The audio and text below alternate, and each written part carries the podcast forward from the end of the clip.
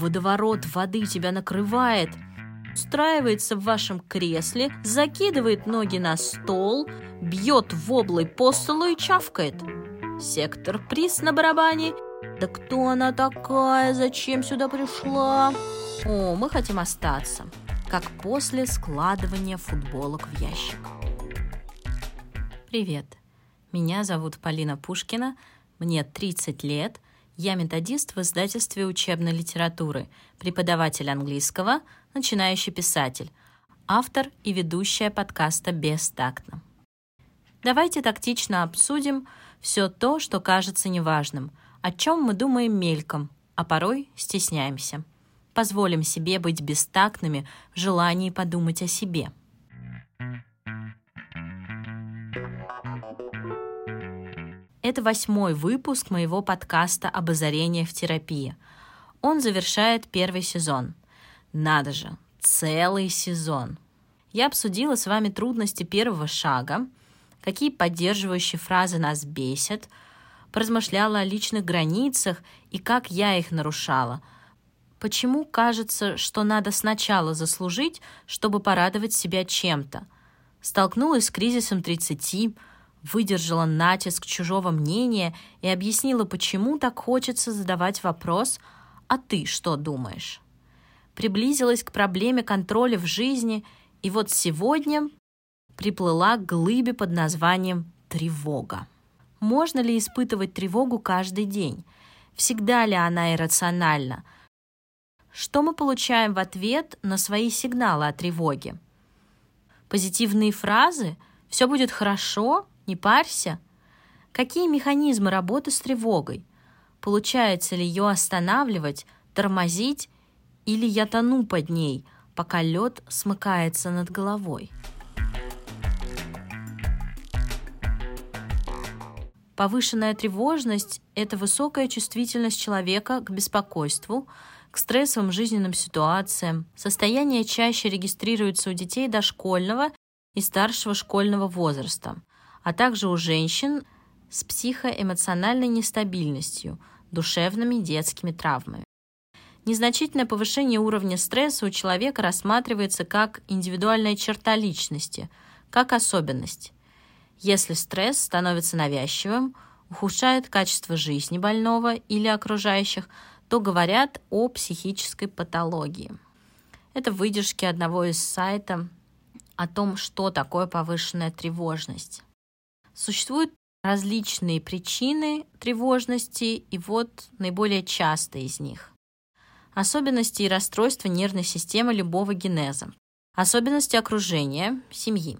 Повышенная психоэмоциональная нагрузка, стрессовый фактор, перенесенные ранее стрессы и потрясения, связанные с угрозой жизни и другие. Основная роль приходится на ранний детский возраст – тревожность может развиваться гораздо позже, спустя десятилетия. По описанию все достаточно реально и серьезно, но я не могу себе поставить диагноз тревожного расстройства, поэтому расскажу вам о тревоге, которая иногда сопровождает меня. В зарубежных странах тревожное расстройство или, или anxiety disorder признано заболеванием – Поэтому, на мой взгляд, и отношения со стороны серьезнее. Недостаточно самому признать тревогу. Хочется понять, что ты не сходишь с ума, не выдумываешь, чтобы окружение подтвердило твои опасения. Вы часто слышите слова «мне тревожно», «я испытываю тревогу». Напишите в комментариях. Я очень редко. Чаще я это слышу от себя – иногда от знакомых, которые в терапии. Как реагируют на такие слова или могли бы реагировать? Что случилось? Да ладно, какая ерунда, все будет нормально, не парься. Но вы знаете, в самых лучших традициях. Вот бы услышать что-то другое в ответ. Или порцию успокоительного и корзину с мягкими щеночками.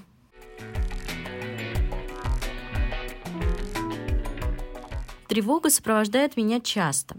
В детстве, когда мама долго не возвращалась с работы, а я была дома, Или вот случай мы стоим в магазине, а меня оставляют стоять в очереди, пока мама что-то ищет. В итоге я стою уже не в самой очереди, а где-то рядом, плачу, потому что думаю, что меня навсегда оставили, ко мне не вернутся, магазин закроется вместе со мной. Я очень хочу, чтобы сейчас вы представили себя на моем месте, той маленькой девочки в центре магазина. И как было страшно. И я не могла победить этот страх рациональными доводами. Какой там 6 лет? В школе, когда были контрольные, когда спрашивали пересказ параграфа по биологии, и надо было выходить к учителю и стоять лицом ко всему классу. И я помню, что все были заняты своими делами, но все равно смотрели. И эти взгляды.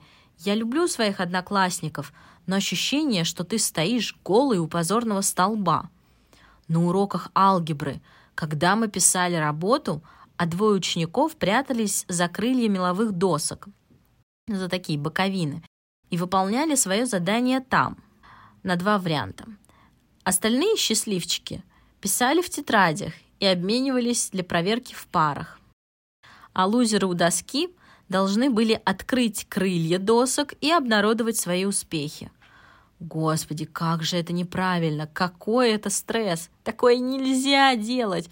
Вот совсем-совсем! Мои коллеги, я вас заклинаю, мы не знаем, что творится внутри учеников, но я вам сейчас говорю от всего сердца, не вытаскивайте насильно учеников к доске. Я была не сильна в алгебре.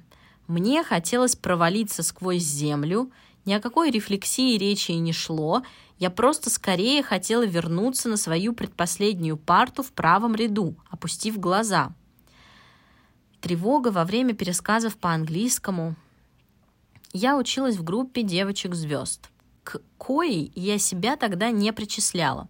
Даже сейчас с трудом, но все же позволяю это сделать. Одноклассницы были очень сильные во многих предметах, учеба давалась кому-то легко, кому-то с большим трудом и усердием. У меня были другие силы. И, конечно, я невольно себя сравнивала с ними и мне казалось, что я проигрываю. У меня хорошие отношения с моим учителем английского, но я никогда и не рассказывала, как мне было тяжело учиться в этой группе, как я физически уставала и не тянула объемы текстов, слов на диктант. Я делала столько, сколько могла, но всегда казалось, что хуже всех. Благо, к нам иногда попадали мальчики в группу, и они были еще медленнее, чем я. Простите, ребят. Интересно, а мои ученики стрессовали на какую-то тему во время моих уроков? Напишите в комментариях, пожалуйста, мне будет интересно. Сейчас тревога настигает при знакомстве с новыми людьми. Как найти контакт? Какую тему обсудить? Не покажусь ли я глупой? При обсуждении работы я начинаю думать, что говорю на другом языке, и мы не понимаем друг друга – я переспрашиваю, уточняю, правильно ли я поняла, и все равно до последнего сомневаюсь. Тревожусь, когда теряю опору под ногами, близких людей, принципы, связи. Мои друзья отдаляются, и я не всегда готова им сказать, как это больно для меня и как я это проживаю. Старые связи истончаются, новые не формируются, и я на распутье. Куда же идти? где найти поддержку. Контакты с родными тяжелее настраивать, вроде бы и по камертону, но нужно очень много сил. Все требует сил. Но вот сколько неудач. И я падаю с горы. В детстве скатываться на льдянке было весело, а сейчас, мне кажется, я качусь кубарем по траве в перемешку с грязью.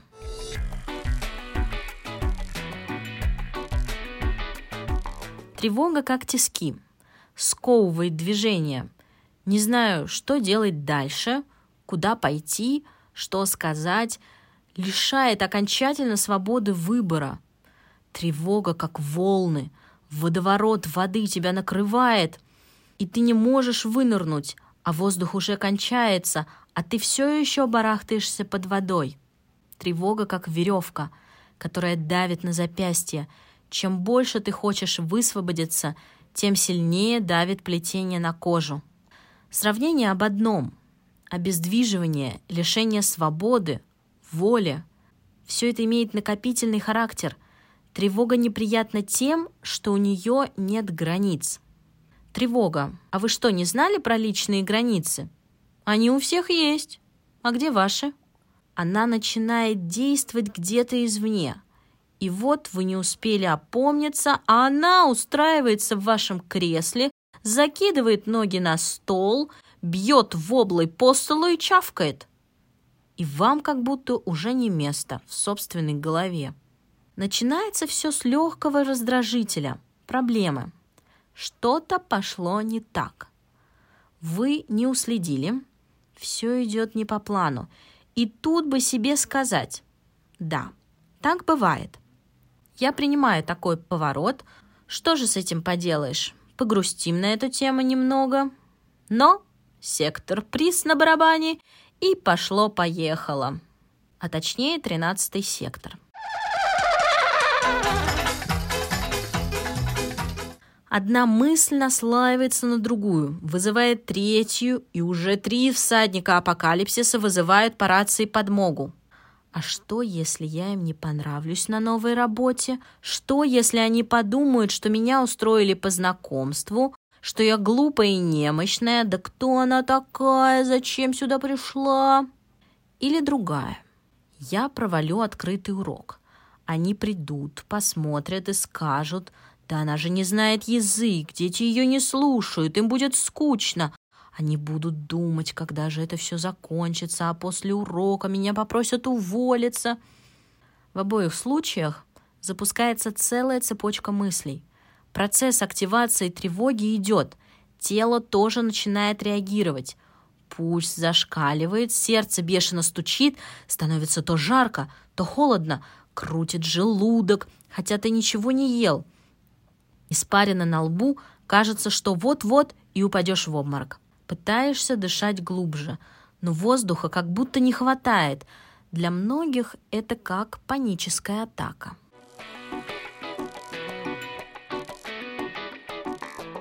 Долгое время я никак не работала с тревогой. Просто ждала, когда это наконец кончится. И я как-то успокаивалась. Позже я решила потестить приложение для медитаций. Там был отдельный раздел по работе с тревогой. Я послушала все записи, выполняла дыхательные упражнения и становилось легче. Я не запомнила длинные цепочки, но поняла, что дыхание и правда помогает. Надо еще раз залезть и посмотреть, как правильно подсчитывать вдохи и выдохи. Я пробовала рационально продумывать все варианты развития событий и на каждом этапе дать ему оценку и предложить самой же себе выход. Провалю урок. Значит, провал. Скажут, что не знаю язык? Отвечу. Или подумаю, что это не так. Я знаю язык на определенном уровне. Если уровень плох, я могу пойти поучиться и подтянуть. Дети не слушают. Обычно им интересно на моих уроках, и я часто слышу. А что, уже звонок? Урок так быстро прошел? «О, мы хотим остаться». Думают, когда же это закончится. Да, кто-то так подумает, потому что ученики – живые люди, и концентрация не может длиться 45 минут. Попросят уволиться. Для этого я должна не явиться на работу в течение трех дней, либо прийти пьяной, либо ударить ребенка. Если попросят, я могу уйти, а могу и остаться. Проговаривать слух я стеснялась, а вот прописывала все эти варианты очень смело. И знаете, наступало спокойствие и порядок, как после складывания футболок в ящик. Сразу очистилось пространство, дыхание успокоилось. М-м-м.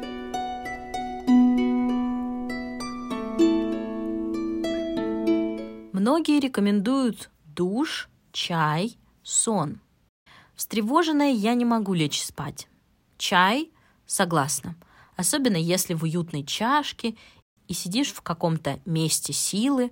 Мое — это стол на кухне с открытым балконом и окнами, откуда видны деревья. За этим столом я и пишу. Включаю фортепианную музыку, завариваю чай. Моя ярко-синяя чашка яблоневый цвет. Ох, захотелось сразу выпить чай. Душ. Хорошая альтернатива. Встать под лейку воды, закрыть глаза, и чтобы лилась вода и на лицо, и на шею, или присесть на корточки, обхватить колени и позволить воде шуршать по спине, похоже на объятие, или как будто лежишь на воде. А еще я люблю держать в руках новые ежедневники, купленные и оставленные в закромах. Вы знаете, я достаю их, провожу рукой по обложке или открываю и смотрю на чистые страницы, и меня правда это успокаивает. Это, наверное, очень странная вещь, но если подумать, у каждого найдется что-то такое успокаивающее. Секрет, наверное, в том, чтобы иметь при себе набор «спаси себя сам». Допустим, я знаю, что мне станет спокойнее, если я поглажу щеночка, песика или котика, схожу в душ, заварю чай, выпишу все тревоги и продумаю выходы. Посмотрю на деревья из окна. А еще важнее зафиксировать момент наступления тревоги в начале – не в середине или конце, когда начинаешь задыхаться. Успеть достать набор спасателя и позаботиться о себе. В конце концов, мы и правда рождаемся одни и умираем одни. Да, нас окружают люди, друзья, любимые, семья, но мы все одни. Не всегда кто-то рядом. Но мы всегда есть у себя. Можно стать ресурсом, источником заботы и ласки, пожалеть и обнять себя. Мы не можем клонироваться, чтобы физически увидеть второго человека. Но ведь забота и в словах, и в действиях. Пусть они будут направлены на себя в моменты тревоги. Так, друзья, это конец первого сезона. Восьмой выпуск завершает его я ухожу на небольшие каникулы, за которые я хочу подготовить материал для второго сезона, продумать темы, обложки, может быть, что-то придумать с концепцией и, наконец-то, сделать очень важную вещь. Это для меня большой челлендж. Записать несколько выпусков и выходить регулярно. В один и тот же день, с одной и той же периодичностью. Я еще буду думать, будет ли это раз в неделю или раз в две недели, но я очень-очень хочу постараться уйти от вот этого хаотичного публикования выпусков, когда получается. То, что было вот сейчас в первом сезоне. Поскольку я испытываю чувство вины и тревоги каждый раз, когда получается слишком длинный интервал. И с этим сложно справиться, и я понимаю, что и вам, кто слушает, тоже не очень комфортно. Я привыкла слушать свои подкасты в определенный день. Я знаю, что сегодня вторник, и я послушаю там, подкаст про терапию или сегодня четверг, и я послушаю подкаст про фильмы. И я тоже хочу выйти на такой уровень, на регулярные выпуски.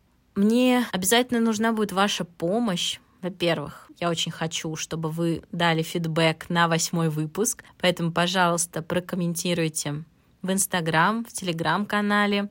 Также я думаю, что сделаю опрос в Телеграме на тему выпуска второго сезона. Какие темы вы бы хотели услышать или вам интересно, или просто у вас возникла идея для выпуска подкаста. Очень буду рада вашим идеям. Мне понравилось. Это был очень интересный опыт, и я думаю, что я молодец. Я сижу сейчас под гладильной доской, под одеялом, и думаю, как бы себя погладить по голове.